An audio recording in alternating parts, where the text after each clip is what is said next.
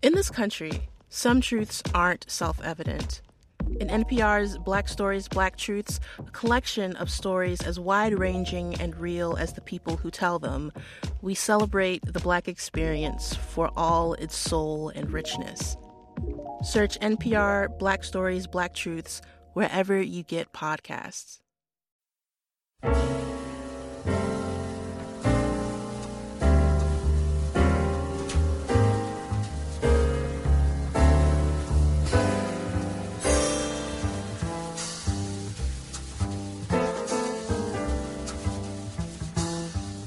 Welcome once again to the Micheaux Mission Two Men, One Podcast, every black film ever made. I'm your host, Vincent Williams of It's All Soul, Wednesdays from 8 to 10 p.m. on G Town Radio. And I'm joined, as always, Yo, what's up? Holla at your boy. This is Len, aka the Bat Tribble.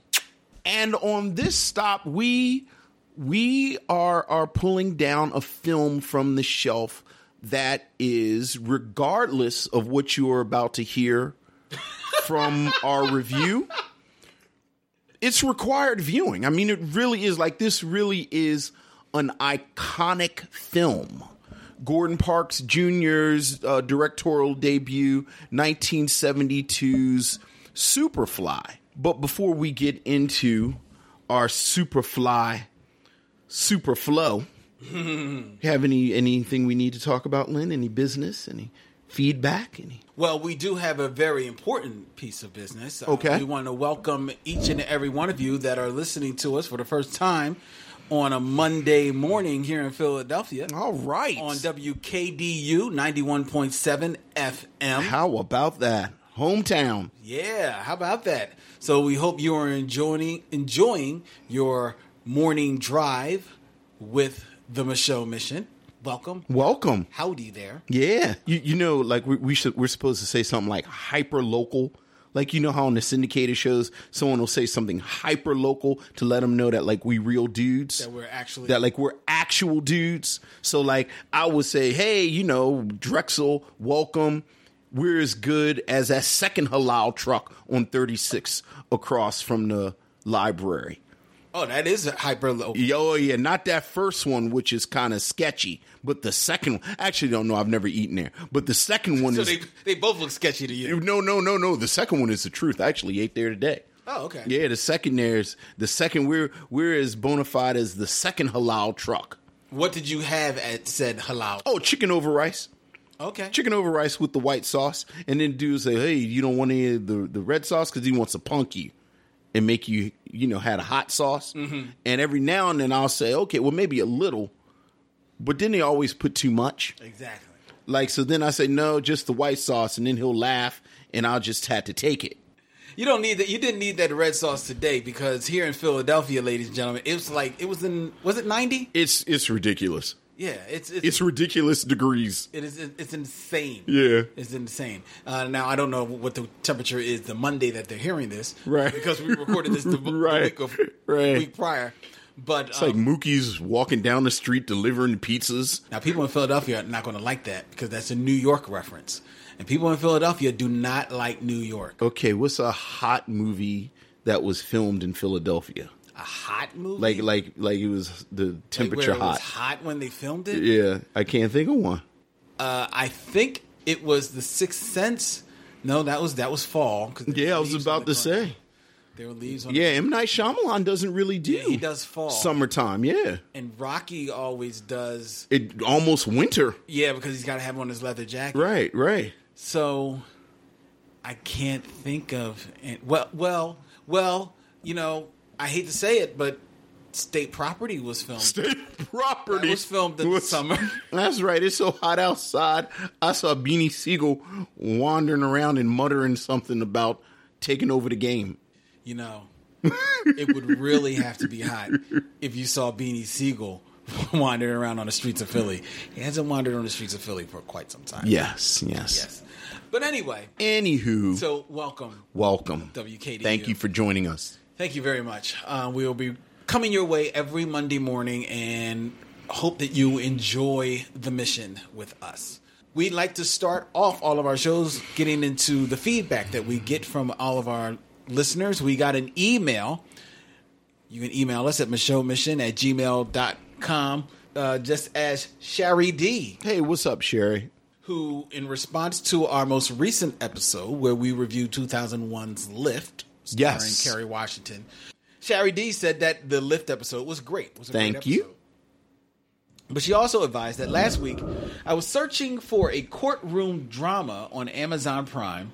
Who goes searching for a courtroom drama? Sherry D. apparently, and found 1963's Free, White, and 21, Okay. directed by Larry Buchanan. She researched and found that he brought us such gems as Mars Need Women, A classic. Zontar, Don't The remember Thing Zontar. from Venus, Oh. and Curse of the Swamp Creature. I actually saw Curse as a swamp creature. You did? Yeah. In 3D? Not in 3D, in regular TVD. Oh. I think I saw it in panoramic vision. Right, right. I went through a period I liked those kind of creature from the Black Lagoon type movies. You went through a period. Yeah, yeah. Like I would What's look that for called? Childhood? childhood. Right, right. Well, you know, there's some things you mess with, some things you don't. Free White and 21 is about a black hotel owner Okay. who's accused of raping Uh oh. a white freedom rider Oh, my from goodness. Sweden. That is terrible. It's the classic he said, she said that could be deadly in 1963 Texas. it's actually not a bad courtroom drama, not precisely a great movie. All the action takes place in the courtroom, except for the flashbacks that accompany the testimony of the accused, played by uh, Frederick O'Neal Okay. Anna Lacosta. Also, before the verdict was revealed, theater goers were given paper ballots Oh. and three minutes to write down their own verdict. Oh my goodness. A clock then appears on the screen. An announcer gives instructions. A nice touch. I wonder what kind of discussions those 1963 audiences had during those three minutes. Well, I think it depends on the neighborhood it was played. Point. Anyway, maybe you can cover this film at some point. Because of the subject matter, I'm assuming we can consider it a black film as it deals with racial race relations during the civil rights era. Okay. It's based on a true story, and I read that the real accused worked with um, the director, Larry Buchanan, on this film. By the way, two years later, Buchanan would make another movie called High Yellow, a Oh. film about passing. Oh, one of our well, one of my favorite subjects Yes. that we've talked about. Okay, very nice. We'll have to look up this film, Yeah. White, and 21 from 1963. Yeah. You know, I was actually, because, you know, people new to the mission, our mission here on the Micheaux Mission is to literally watch every black film ever made. Yes. And the definition of black film is one of the things that we bring to the table with whatever film we or our guests um, bring to uh, bring up on that episode. And I was sitting, I was wondering, in thinking about where I was, I was going to go over the next couple of months with films, mm-hmm. knowing that I, you know we need to, I needed to dip back back in time a little bit. Yes. Uh, what '60s films I would pull that weren't Sidney Poitier films? Right. You know, they would almost all. I would assume the bulk of them would have to be independent films. Or or we have we were just talking about this last week uh, when we were taping some episodes. We have not dipped into Sammy Davis Jr. at all. Yeah, but what? Well, I guess the '60s were. Were the '60s really his heyday? For film? Absolutely. I guess. Maybe late fifties, late fifties, but but certainly, certainly you know 60s, like yeah. like the man with the golden um no, the man called Adam, the man called Adam. the man with the golden gun. That's Frank Sinatra. no, no, no. Right, right. That was Frank Sinatra. Yeah, I'm pretty sure those are early '60s. Okay, yeah, I guess they would have to be because that was the Yeah. heyday of uh, of Frank and uh, the Rat Pack. Culture Kings is a podcast on the How Stuff Works network, hosted by comedians Jackie's Neal and Edgar Monplaisir. Every Wednesday and Friday, these two friends dive into topics ranging from sports, music, to movies, style. They wonder whether or not Donald Glover is a genius or a weirdo. They continuously decipher Kanye West's tweets and behavior. They also have recurring segments like Queen of the Week, The List, and Top Fives like Marvel movies and video games. Listen to Culture Kings and subscribe on Apple Podcasts or wherever you get your podcasts and find out the best way to eat a taco. Oh, What's the best way to eat a taco, Vince? With your hands? with your hands, also with salsa on top of everything to hold the ingredients down. It's like a layer, It's the layer. right? So that the lettuce doesn't fall off. Can't have falling lettuce. And all that.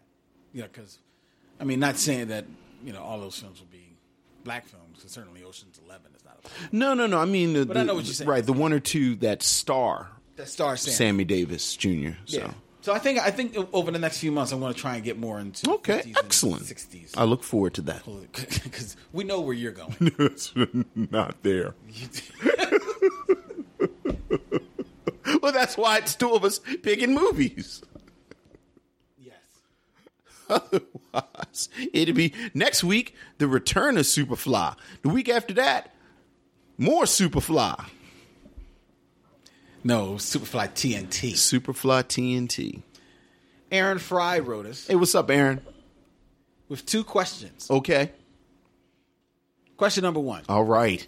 Can we please, please, please do a binge lounge on the underappreciated actor Keith David? The brother's been around for a few de- for a few decades and still has the chops. Oh yeah, I, I'm I'm I'm a fan of Greenleaf. I'm a fan of Greenleaf right now, and it's half because of Keith David. I would say it would be mostly because of Keith. Oh no, you know I love my girl so much that I just forgot her name. Oh, um, is it Lynn Whitfield? Lynn Whitfield. Lynn Whitfield's in there, yeah. Yeah. Uh, his second question is: Did you ever see Don King only in America with Ving? I absolutely did. breakfast rain. I absolutely, I absolutely did. I absolutely did. It's my favorite scene in almost everything. He goes in the bathroom with Buster Lewis, and he goes in the bathroom. He washes his hands. He, t- he uses the bathroom, and then he goes to shake Buster Lewis's hand. And Buster Lewis says, "Aren't you going to shake your hand?" And he says, "I wash my hands before I touch my blank." And it's hilarious because it tells you, and it's such a great character moment because it tells you everything you need to know about Don King and the way they're characterizing him. now, wasn't that a was that an HBO? I think it was an HBO movie. and okay, I've never seen it, Yeah, but is it supposed to? First of all, I believe it's the life story of Don King. yes, it is. right. Is it supposed to be serious, or is it supposed to be kind of like a black comedy? I think it's supposed to be serious, but I think Don King is such an over the top personality mm-hmm. that even when you play it straight, it it has a large element of comedy to it. Really? Yeah, but I think he's playing it straight. It's just Don King. Well, it's Ving Rhames as Don King? Yes. How does Ving Rhames do? He does great. He does fun. I enjoyed it. Well, I've never seen it, All right. and thankfully, because it's an HBO film, We probably won't talk about it. You don't have to see it. It's not a great movie, but you know, if it's on, if it's on, what? I don't know. you're skipping. Let's be honest. You're skipping. You're not watching Don King. it was during that period I used to watch all of those black movies that would come on HBO. Remember that period where it was a black movie on HBO like every three months? It was like Soul of the Game with Delroy Lindo. It was they they they did a um they did like an an adaptation of a Gathering of Men with Don Cheadle. Uh, you know, we we talked we've talked before about dancing in September with Isaiah Washington. Like it was like a black movie ever. You know, they did always outnumbered, always outgunned with uh with Laurence Fishburne. Like they were actually really solid productions, and it was like every three or four months they would play one, and then they stopped. So yeah, I watched it. It was on. Don't remember those days, but Yeah. I'll take your word for it. Mm-hmm. Also, um, for those new to the mission, you can have fun by following us on Instagram and Twitter at M- Micheaux Mission. You can also uh, join our Facebook group, Micheaux Mission, where our fans have a grand old time posting and letting us know about stuff, asking us questions. such as uh, Christopher R. Goodnight, Hey, Chris. who asked us a question Will Night School be better or worse than Soul Plane? I'm going to say better. Better? Sight unseen. Because Night School, that's That's the out. Tiffany Haddish, Kevin Yeah. Hart movie that's coming Right. out. So you think it's going to be better? Yes. I think so too. I could be wrong. We did a a uh, binge lounge on the IndieWire's list of the top 25 black films of the la- of the 21st century. Yes. Sabria Hafiz. Hey, us. Sabria. I just listened to the binge lounge about the top 25 movies. Some thoughts. I saw Tangerine. It's a cool movie. I have an affection for it, but I don't know if it should have made the list or if it's even a black film. I mean, one of the co-leads is black, but that's it. I need to see Pariah in the Middle of Nowhere based on so much good word of mouth. Yes. I actually looked up Pariah today just to make sure that it is still on um, Netflix and it is still available on Netflix. Now, Excellent. it may be leaving in July, so if you are within the sound of my voice, Go ahead and watch it. go watch Pariah on Netflix. It is Len's favorite movie Yes, it is. of the last 10 years. Yeah. An absolute like gem It's a great movie. gem of a film. Uh, let's see. Markham Lee What's up, Markham? watching Get Out for Yes. the first time. Oh, boy. It's unbearably familiar and awkward. Yes.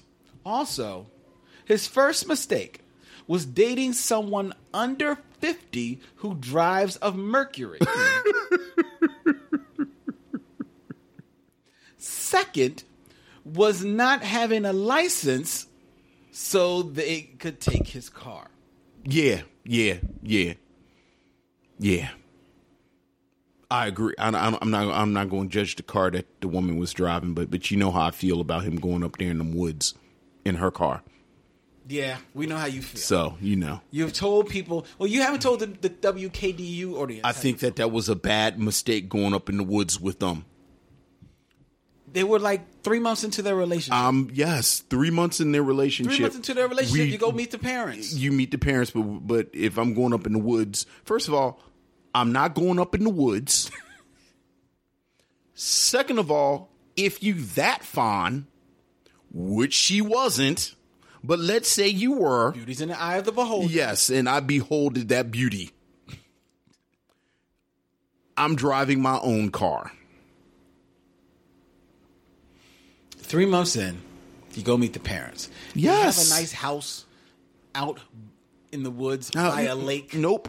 You go and you Nope. have a good time. We meet it. I would say meet at Starbucks, but if I'm there two minutes before them, I might get arrested. Anyway, We meet at Saxby's. Steve Tozen What's up, Steve? hit us up. Well, more to the point, he hit you up, Vince, Uh oh. and said, "Hey, Vince, Hey. I think the makers of Incredibles 2 Yeah. about your trepidation Yeah. regarding Frozone's wife. Yeah. For those new to this, the um, there was some controversy A little controversy. because in Incredibles 2, which just made 195 billion dollars over its opening weekend, Yes. they returned to the joke of Frozone, the character, the black superhero voiced by Samuel Jackson, um, and a joke between him and his wife, who was once again a disembodied voice Exactly. in the movie, even though they went into the film thinking that they would. You would finally see her, and ultimately deciding on just keeping with the same joke, Right. which Vince and some people had a problem with. Right. He says that he believes the makers of Incredible 2 heard about your trepidation. Well, I think I think what did you see it? I've seen the movie. Okay, I, I think what we were referring to because what uh, Brad Bird and his team said was that they were going to reuse the design, and and they didn't end up using it for Honey. Right. and you know part of the part of the eh-ness that a few people had is is just sort of this disembodied black voice black female voice. Right. and and you know what we said was oh well they're going to reuse it. And then i said well you know maybe they'll use it for a black woman. I don't know. And it's just the image. Especially i mean frankly um, dude, a post Black Panther world the bar has been raised. Fair enough. you know, as far as representation, Right. as far as, and I think you know, while certainly there there were an array of different body types, different colors, including black women. Like I think I saw two black women superheroes. There were. None of them had speaking roles, but frankly, nobody had a speaking role. Like I think that it, you know, if if you look at at the Incredibles, you know, outside of the family, Frozone has a speaking role. You know, the one woman who kind of looked up to Elastigirl had, you know, you know, like She- that was a speaking role. She had a speaking role, and then you know the little crew kind of had a line each almost. So, you know, I give it a And then the villains. and then right the villains. Are Oh no, other- there are right, right, right. So, you know, I, I get a B minus representation. The representation, really? Eh, B minus because if you look at the first Incredibles, it's actually blinding whiteness. Yes, outside of Frozone. Yeah, So- also yeah, So they definitely, you know, stepped up. right. And I suspect that it was in production so long that frankly they're trying to catch up with kind of this new world. Well, I don't know about that because it actually was only in production for like two and a half years. I mean, right, but that's, That's not so long. I mean that's pre Black Panther. Okay. Like I really do think we're in a post Black Panther world. Okay. Honestly. Fair enough. Did you enjoy the film? Oh, I, I enjoyed the So film. So you gave it a B plus for B- representation. I gave it a B minus. B minus for, for representation, How- like- what do you give the film? Oh, I give the film a solid A. Mm-hmm. You, you know, but it, but you know, unfortunately, it is the sequel to one of the greatest animated films ever made. Mm-hmm. So you know, it wasn't as good as the first one, but my God, the first one was The Incredibles. See, see, you say that. I think that probably is as good as the first one, but mm-hmm. no one will see it as such because the first one was such a big surprise. Because what you have to remember, the first the first Incredibles came out almost 15 years ago. Yeah. I mean, that was before the Marvel movies. Yes. Because it was before the first Iron Man. Yes. So the only real super it was before the it was before the Chris Nolan Batman movies. Yeah. So the only real superhero films that we had to go on were the older Superman Batman films from the 70s and 80s. Right. And then in and around that same time, you had the X-Men films and the first Spider-Man. Right. So when the Incredibles hit, the whole superhero genre was still being built. That's why, to me, the Incredibles still resonates with so everybody so much. I actually think that Incredibles two probably is just as fun of a movie. I don't think it's as coherent a storyline. Not coherent as in it doesn't make sense. It's not as linear. Well, no, like it's not as linear. Like they, Well, no, I think like they is. actually split the family up I liked more. it. Yeah, I know. I liked it. I liked it a lot. I just didn't like it as much as the first one. Well, I liked it as much as the first one, and also I think, especially in today's society, um, for this film to be picking up right, literally right when the first one left off, Right. and to be set in this quasi futuristic '50s, early '60s type of world that they are, Mm-hmm. it is a very timely film Right. with today's you know Me Too movement and all of and all of that. And the voice actors, I I I, I have always I have had a soft spot in my heart for Holly Hunter. Oh, I can't think of Vince. You know the movie. I actually don't. I'm- I know the movie. It's broadcast news. there you go. It's Holly Hunter, William Hurt, and um, I was going to say Lethal Weapon too. so anyway, Vince has signaled to me that it is time to move on.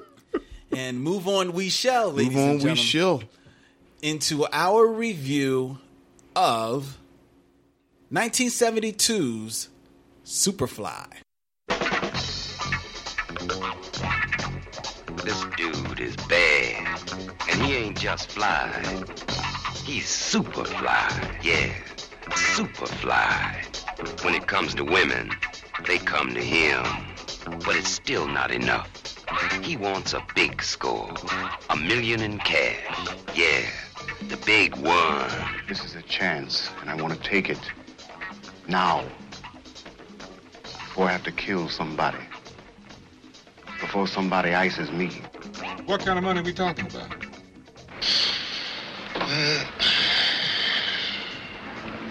Not much. I want his ass out working.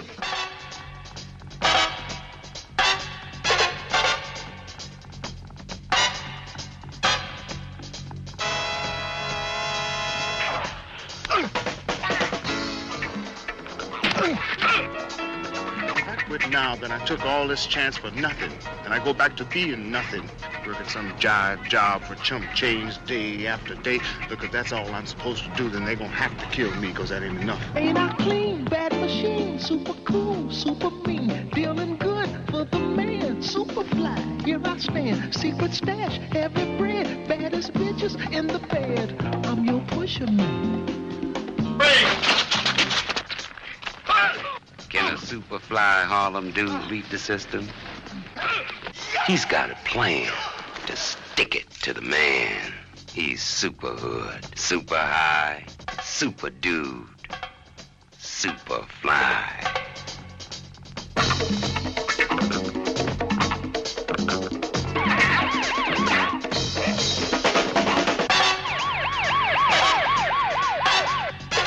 Superfly, the directorial debut of Gordon Parks Jr., covers approximately a year, maybe six months in the life of cocaine dealer Priest as he struggles to get out of the game.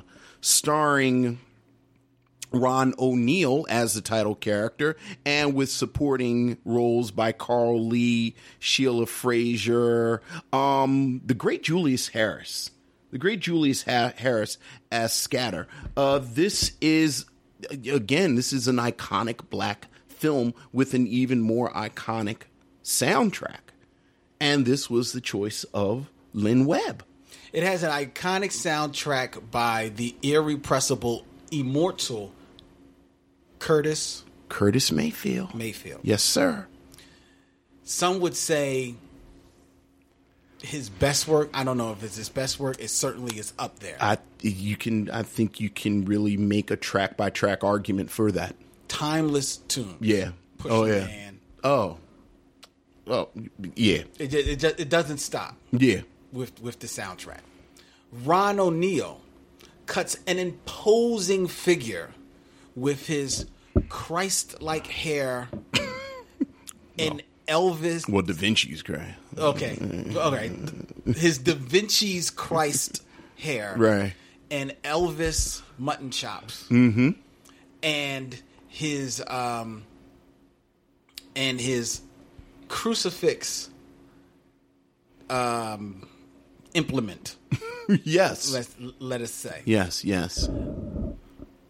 For cocaine. For cocaine. Yes. Which he uses very liberally yes, yes. throughout this film. However, we're not to believe that he's addicted. No, no, no, no, Does not not at all. go a scene in which he does not take two to the head real quick. He's just a sophisticate and a man of the world of 1972. He is.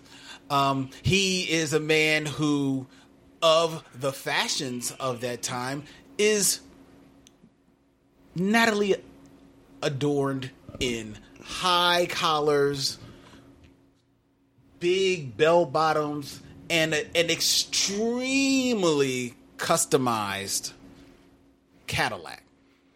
That so customized that there are there are shutters on his front lights. Not on a window, but on the front lights, there are shutters. Yes. And it makes for an impressive visual mm-hmm. On a still picture. Moving in a film, in a motion picture, more to the point, this motion picture, all of that goes in to create 1972's most overrated mmm. mess mmm. of a film. So much so that I cannot believe that I am coming onto this show because no one would have ever dared that this would happen. That I would come onto this show and tell everyone out there, all of my show missionaries, that 1972's Superfly, directed by Gordon Parks Jr., Yes. starring Ron O'Neal Yes. And the irrepressible Julius Harris, Yes.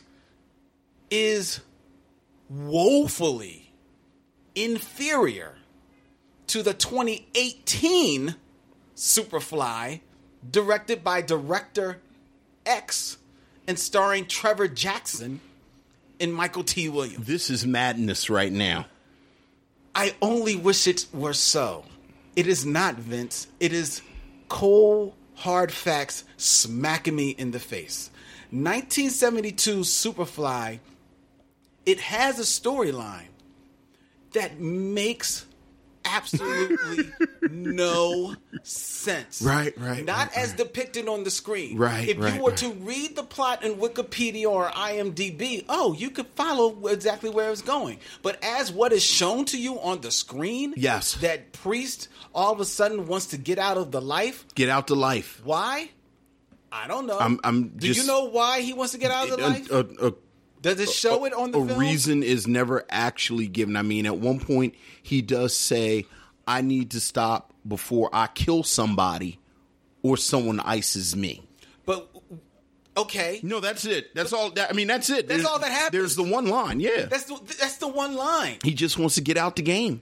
You don't know what has pushed him to to utter this line. No. the same thing was true on Monday or Tuesday of the week before. Right, right. So what has made him moved him to not even at the beginning of this film? Yeah. a little bit into this film to make such a pronouncement. Because as Eddie says, he's not somebody who just rushes into things. Exactly He must have been thinking about this. But do we do we know how long he's been thinking? No, we don't. We know what has led to this thinking. We have not. We have absolutely no reason. No. All we know is that he now wants to get out of the game. Yes. So how is he going to get out of the game? By selling a lot of cocaine. Of course. That's that's his plan. That's his that's the plan. like I sell a regular amount of cocaine. Yes. So my plan to get out of the game is, Is to to, sell sell, more. a lot of cocaine and then stop. Yes.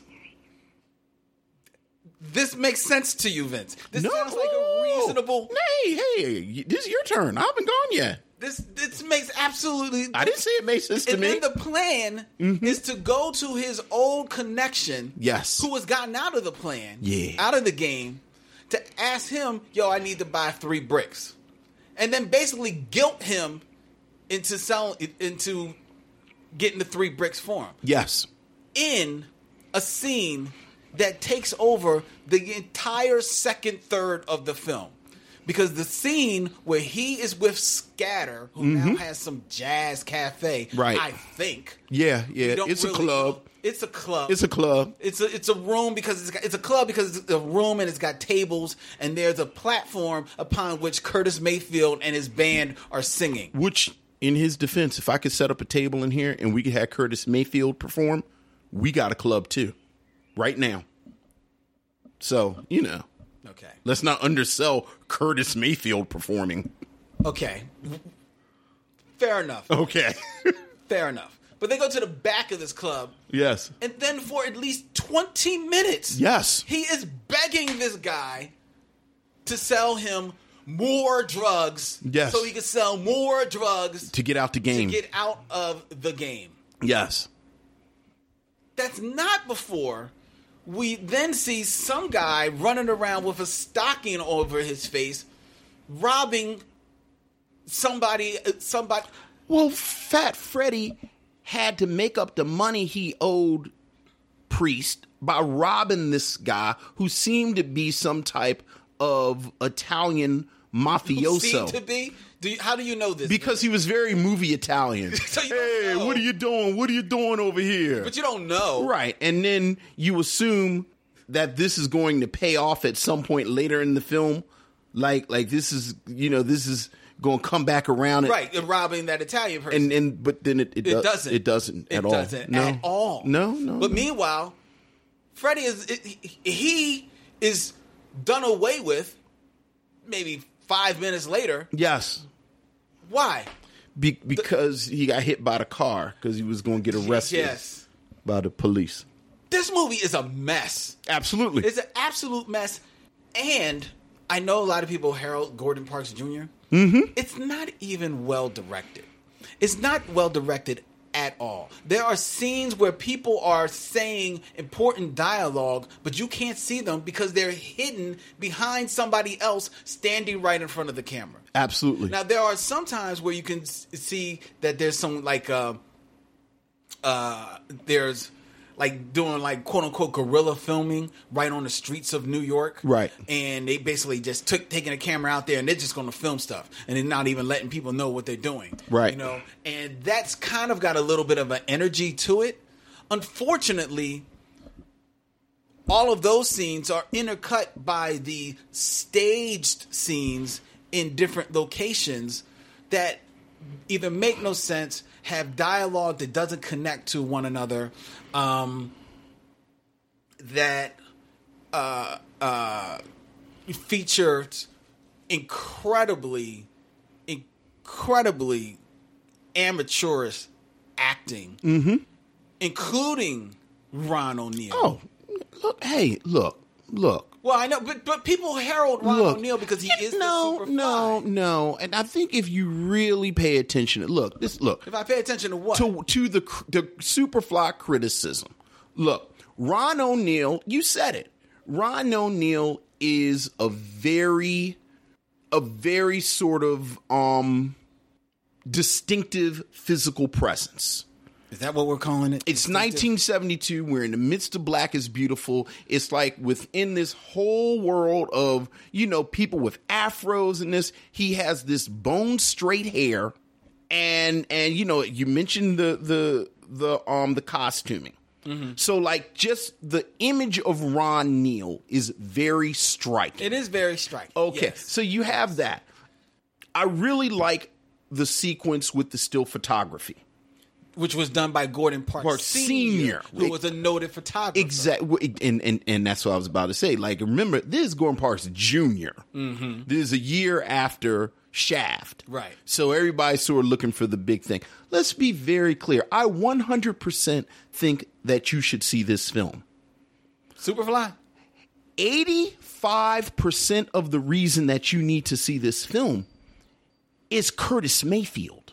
See, no, I disagree. You don't need to see this for Curtis Mayfield because that's the other problem. The soundtrack of this film is a phenomenal soundtrack. Yes. But all you need to do Is- is just buy listen- the soundtrack. is just buy the soundtrack. Because it is not even well it. used in the movie. Oh, I don't think that's true at all. Vince, when the when the when, when the, music- movie starts and they start playing um um uh Wild Child running running Yeah, wild. yeah, yeah, yeah, yeah, yeah. I mean, you actually again, I think the music does outside of that one scene because you got the crane shot coming on on down. I think when I think when you introduce Priest and Pusher Man is being played, I think the I think the love scene with Sheila with are you Frazier, out of your mind in that dirty, disgusting bathtub?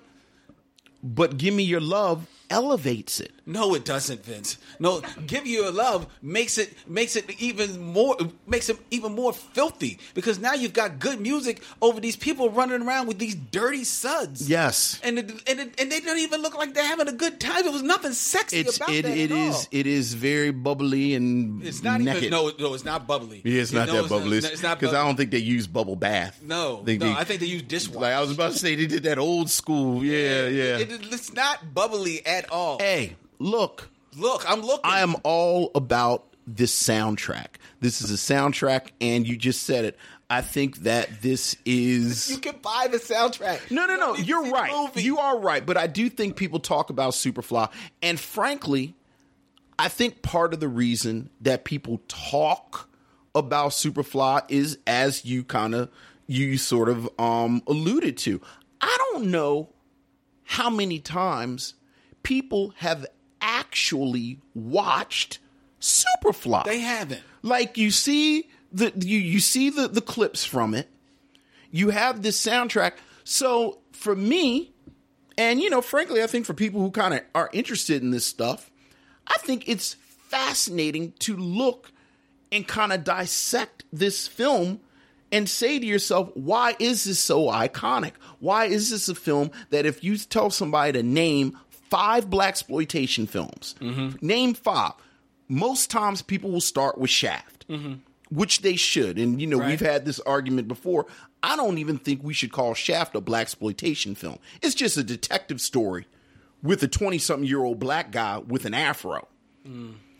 Then they say Superfly. Mm-hmm. But let's be clear. I absolutely agree with everything you were saying about the quality of this film. Ron Neal is is is is is is like a tree. Yes. He has no personality. No. He has no charisma. No charisma. He is just a striking image, but an image is static.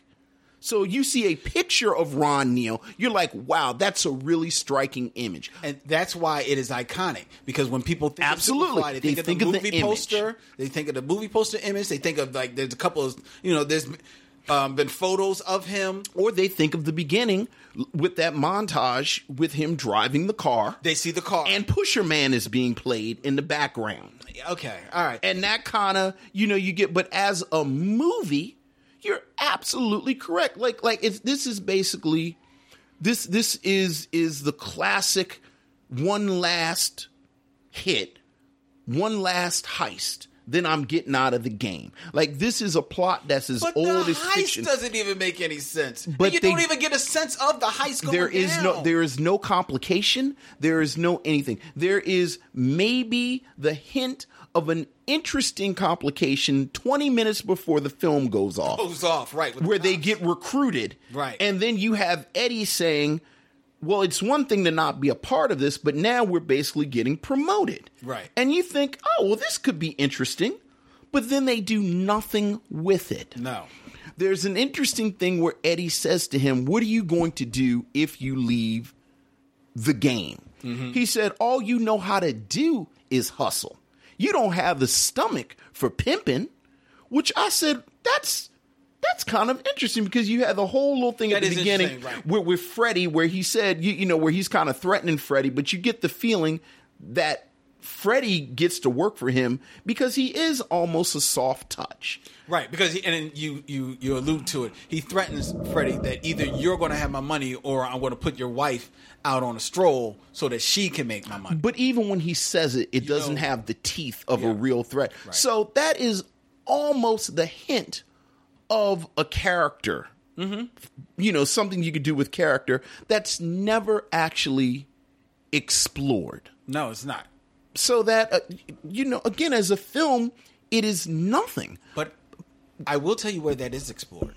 Okay. That's explored in the remake. I'm not going to lie to you. but I'm not going to say the remake is a good, is a great film. It's not. I think Trevor Jackson um, is basically Ron O'Neal 2.0. A little He's, strikes a, an he's a good actor, though. He strikes an Maybe he's not good in this. He strikes an imposing figure. Um, but I think he is maybe a little bit too relaxed or laid back in the role. I think he where he is supposed to be coming off as smoldering or intense. I think it, it, it tends to come off as a little bit of like you know deer in headlights to me, in my opinion.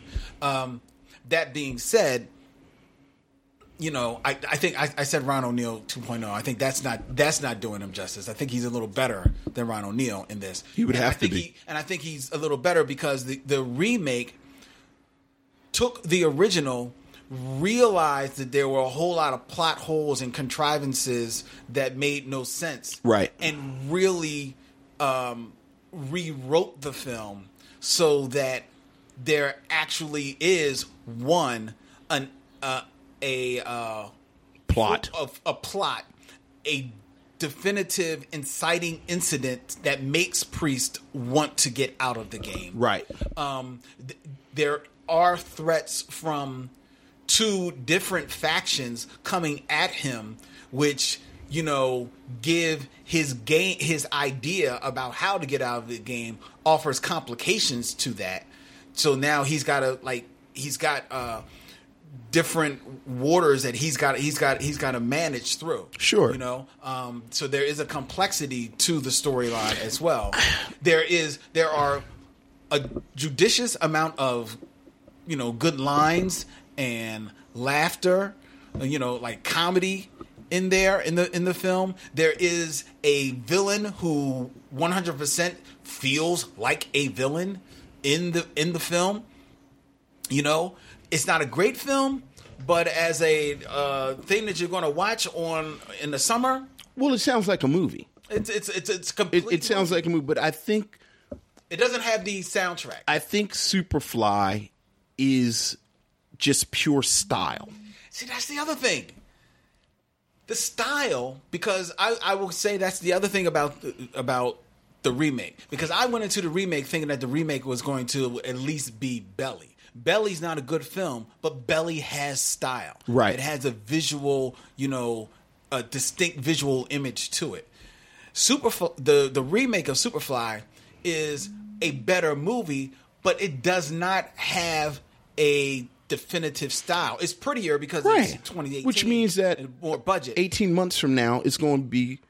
I mean, it's going to be the return. It's, it's going to be the return of Superfly from the 80s. Right. See, but but I thought, you know, because I saw that before I rewatched Superfly, original, right.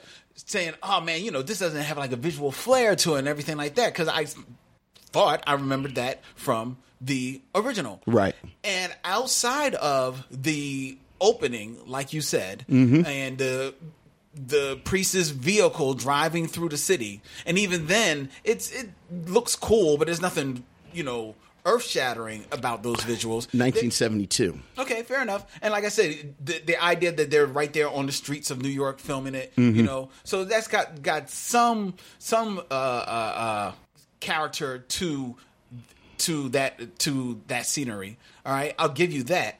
But outside of that, the rest of the film is really does not have any real style to it. Well, you know, again, I think it's the 1972ness, and it's it's. I mean, look, it's not the 1972. No, no, no, no. You keep saying it's the I am- It's not. the 1972ness. He's very successful. He has money. He has clothes. Mm-hmm. He has sex with white women, Right. which is transgressive. 1972, and again, it's it's the sweet sweetback thing. He gets away. So in 2018, you know, all right, sure, fine. But in 1972, you completely see why this is a film that launched a million films in the next four years after this. Oh yes, oh. And why people- era? Yes, and that. why, again, if you haven't seen it, you think this is this, you know, again, this oh, this iconic sort of uh, uh, uh, example of black film and Mm-hmm. black exploitation and this, that, and the other. No, no. It it launched all those films. Yeah. for two reasons. One, three reasons. One, because it does have a great title. That's the reason why it's iconic. It's Superfly. That's Right. A, that's a great title. Two, it does have a striking image of Ron O'Neal. Yes. You know, in the still pictures. Right. And everything like that.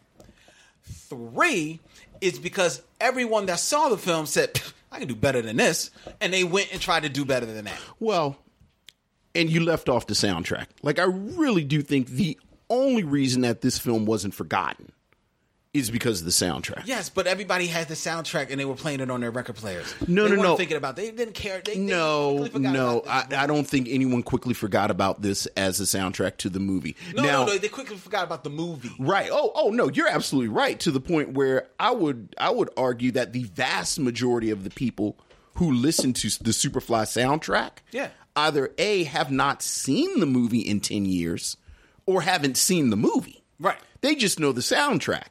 And to me that's a testament to the soundtrack.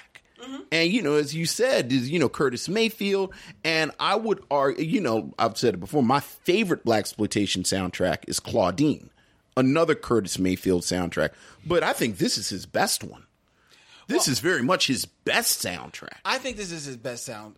This is his best soundtrack. However, like Claudine, I think both movies let the soundtrack down. I- I would agree their- with you. in their use of it, and because of that, while I think this is his best soundtrack, I don't rate this as like this wouldn't be to me one of the top five soundtracks because to me a soundtrack should also bring resonance of the film to you. That's fair. and and I don't think I don't think that this one does Yeah. You know? So i i will i will never say anything against curtis mayfield period and never against this soundtrack. But this film 1972 superfly is really a bad film. And i maybe it's one that you should see because of its his its place in history. But honestly if you haven't seen it, you're not missing anything. Enjoy the movie poster. Right. Stick up the movie poster on the wall. Put a picture of Ron O'Neal on your computer if you need to see a, a still image. Yeah. And then turn off the lights and listen to the soundtrack with some Colt 45. Yeah. I don't even really want to talk about the movie. Like I was hoping we could just sit here and talk about the soundtrack. Like that's where I am with the movie. You know, this came out in 1972, which for an album to succeed in 1972, this is like like I actually just wrote down like just the soul music that came out in 1970 like one year. This came out in July. Okay. So smack dab in the middle of 72. 72, Aretha Franklin releases Young Gifted in Black mm. and Amazing Grace. Oh, she released two albums? Al Green releases Let's Stay Together. Stevie Wonder, Music of My Mind and Talking Book in 72.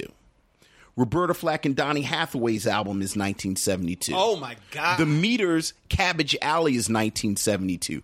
Funkadelic, America Eats Its Young. Bobby Wo- Bobby Womack, Understanding, and the soundtrack to Across 110th Street. Bill Withers' second album, Still Bill. Mm, that's that's James Brown, There It Is, and Get on the Good Foot, both released in 72. Uh, Jimmy Cliff, soundtrack to Harder They Come, 72. Temptations, All Directions came out in 72. That's Norman Whitfield. That's the album with Papa was a Rolling Stone. okay. O'Jays Backstabbers. Harold Melvin and the Blue Notes, their debut album. War, The World is a Ghetto. Marvin Gaye, Trouble Man. Ohio pl- Players, Pleasure. Staple Singers, Respect Yourself. Your Girl, Gladys Knight, Neither One of Us. Wants to be the first to say goodbye. That's just the soul music. And you know what it was like? Like people weren't just buying black music like I'm black and I'm buying black music. Elton John, Honky Chateau, Dave Chappelle, Rise Dave Chappelle, David Bowie, Rise of Ziggy Stardust, and the Doobie Brothers Toulouse Street, which is the album with uh, Listen to the Music. This is all 72.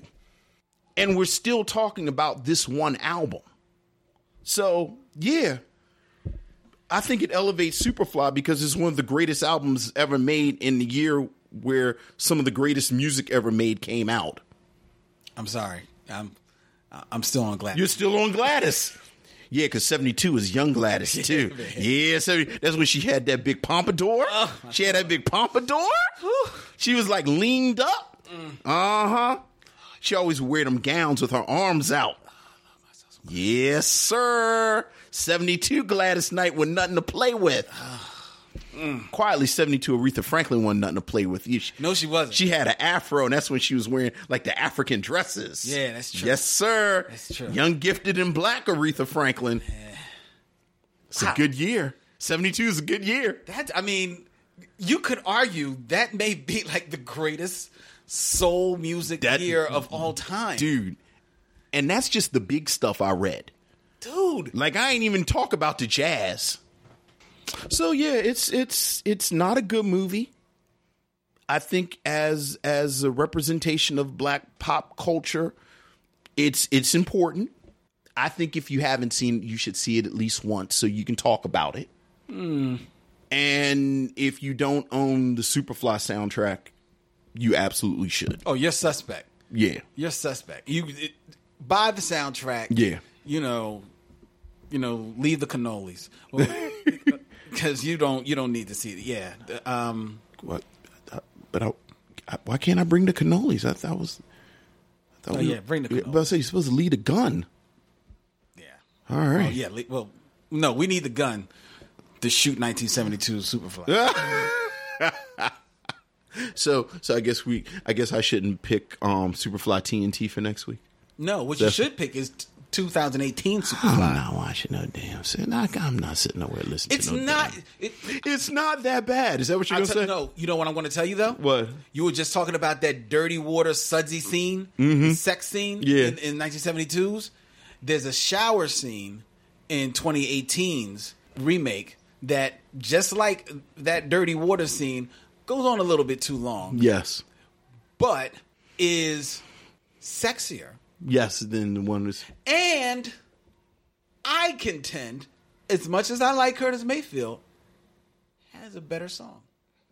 Yeah. Has the best song of this of this movie. Because the music in this, this movie this is the not that great. soundtrack that Future oversaw the production of it. Yes, but uh, Yeah, no.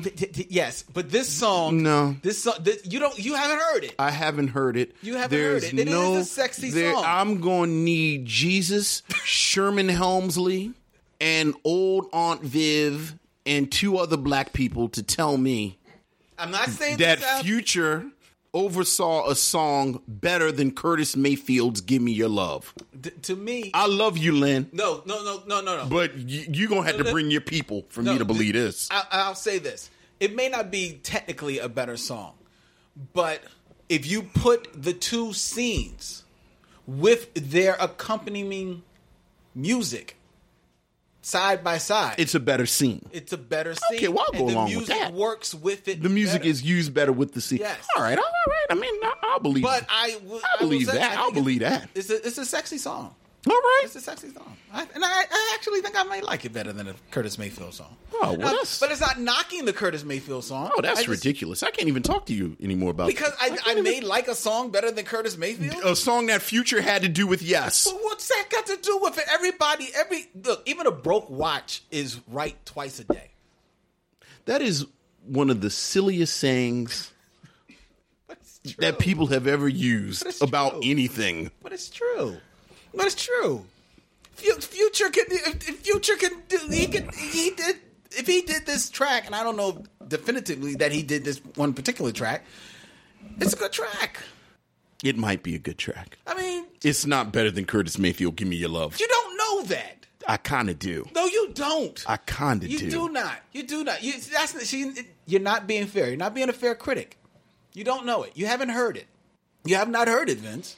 So, if I told you that Madea goes to jail, Mm-hmm. the play is better than Fences. You could play, Fences, the the play. play. You couldn't definitively say because you didn't see the play. Madea goes to jail, did you? I couldn't definitively say. I could say that I doubt it. Okay, then I doubt it. I'll just then I'll say I'll, I doubt it. Well, you're wrong. So what? I'm really not. Your hate for Superfly has driven you crazy. I feel like we need to reboot you. Oh, some damn Superfly with Trevor Jackson. it's not bad. It makes more sense than this piece of crap. Uh, Right, That's you, what I will say. Right, you just don't like this. No, it makes. So you're going sense. champion Superfly. It makes more sense. Well. the story makes more All sense. right, okay. It actually is a linear it's story. it's it's a plot. It's a plot. It It is a plot, Sense. yes. I see what's happening here. Yes. So, do you think people should go see the 2018 Superfly? Is that what you're saying? Are, are you recommending that people go? Uh, no, no, no, don't move your head now. No, uh, uh don't move your head now because I haven't seen it, so I can't speak on it. Therefore, you are the resident Micheaux missionary in charge I don't think that can speak on it. I will speak on it. I don't think because it, it, it bombed in a, it bombed in the movie theaters, um, and I don't think it's uh, I don't think it's something that you necessarily need to run to see it on a big screen. You know, when it comes to Netflix, You watch it on Netflix. watch it on Netflix, a date night on Netflix. on Amazon, something like that. You and you and your yeah, you you would say two hours. Sit down, if you were there, and watch Superfly 2. Like I can pick anything I want off of Netflix and I should pick this. Is this what you're telling me? Like I got three more episodes of Dear White People. I'm saying, here's what I'm saying. Uh huh. If you are having a cookout at your house, Cookout at my house. you've got a- the con where you watch TV. you got a big screen set up uh huh. outside, and you just want something background, and people just you know Background people. So like people you've invited to the cookout. Look at- like in my cookout, people drink. Yeah, So it's gonna be drunk. It's perfect. It's, gonna be people drinking. It's perfect for people to be. I got some mean drunks around me though. and so- they so- can and meaningly watch Superfly on the big screen. Superfly on the big screen and, and yes, I Playing- think I, I think that would be a perfect scenario. scenario. So it's just the background. and every once in a while, you check it out, and cause there's a couple of action scenes. That Couple are of couple of action that are kind of interesting. They're kind of well, you know, halfway well done. So you're recommending it. It's, yeah, in that setting, yes, yes, in that setting, yes, Uh-huh. yes, Yeah. I am. Uh-huh. Believe me, Boy, you really don't like the real Superfly. I wouldn't say put that on at the cookout. I'd put on the remake before I put on the You would original. put over. Yes, I would. You would not be allowed Yes. near the screens at most cookouts. no, I wouldn't. No, I wouldn't. I, I guarantee. If we I actually think this would be great as background. 1972s, Yeah, just as the background. No. Moving. No. First of all, nobody wants to see a big screen up with uh, Ron O'Neal and, and some lady running around in some dirty dishwater. Okay, first so of all, nobody wants to see that. You're not going to be calling Sheila Frazier some lady, but so much. Okay, I'm sorry. All right. I don't kneel at the altar of Sheila I'm just 'cause saying. she didn't do anything in this film either. Uh, easy. so with Sheila, easy what? With easy Sheila what? Frazier. Easy what? Like, we got talk an about easy Ron- check we 'cause she talk ain't about do Ron nothing. Neal all She you was just want. as stiff as him. But J- and it was just and it was just they, she was just as unsexy as him rolling around in the palm olive. He was a dirty tub. He was a dirty tub. I just thought in 1972 the bubble bath technology wasn't where it needed to be. I thought they was in a basin. I was like, "Ooh, it's hard being black in 1972. you can't get a proper bubble bath." So Superfly, So, ladies and gentlemen, before we announce what we're going to be watching, on the brain, the next film on the Micheaux Mission, laid like a super maggot. I invite into you to like and follow us on Instagram, Twitter, and Facebook at Micheaux Mission. Email all your feedback. Micheaux Mission at gmail.com. You can find all of our shows available for your download, stream, and pleasure on MicheauxMission.com, as well as on the Podglomerate podcast network of curated podcasts just for you. And our show is available as a radio show on Saturdays at 1 p.m. on WPPM 106.5 FM, and now Mondays with Michelle Yeah. at 9 a.m. on WKDU 91.7 FM here in Philadelphia. Okie dokie, I think that does it. Uh, Vince, I know next week we are going to treat everyone to a long overdue binge lounge Yes, sir. which is where me and Vince just turn on the microphones and kind of just go at it for a little bit, um, talking about all this and that. Next week, we're going to be talking about Saturday morning cartoon conspiracy theories. Yes. That is going to be very interesting. Um, and it's not just Scooby Doo. There's so much more. And that's coming your way next week on the Micheaux Mission. And the week after that, it will be Vince's turn to present what film we will be watching and reviewing. And that film will be It has come up several times. Let's just go ahead and watch it. Let's, Lethal Weapon 2. Lethal Weapon 2, not next time. I'm thinking our 500th show. The 500th show. 500th we'll show. Book that. That'll Book be that. Lethal we Weapon can probably try and get Danny Glover in here and maybe not Mel Gibson, Okay. but maybe Joe Pesci. Is Joe Pesci in Lethal Weapon 2 or does he show up in Lethal Weapon 3? I believe it's in Lethal Weapon 2. I think he shows up, so we'll, we'll Yes. get in Joe Pesci. Uh, no, let's watch Tangerine. Tangerine. Let's go ahead and watch Tangerine. I've heard good things about it. It came up on that list. Like plucked from IndieWire's list of the top 25. Yeah, and, uh, and you know, like I said when we talked about it, I feel like we've had conversations with people about Tangerine. Okay. So, And Tangerine, I believe, is available on Netflix. yes, So people can check it out on Netflix. You should probably, I mean, we need to stop advertising for people who don't pay us. Okay. It's on some streaming systems. Out there. How you like that? There you go. People, do Netflix send us a check. I talk about Netflix all day. Until then, But until then, It's on a streaming service near you. near you. Near you. Okie dokie, ladies and gentlemen. We gotta get out of here. He's Vince, I'm Len, and in parting we say We'll see you when it's time to meet again.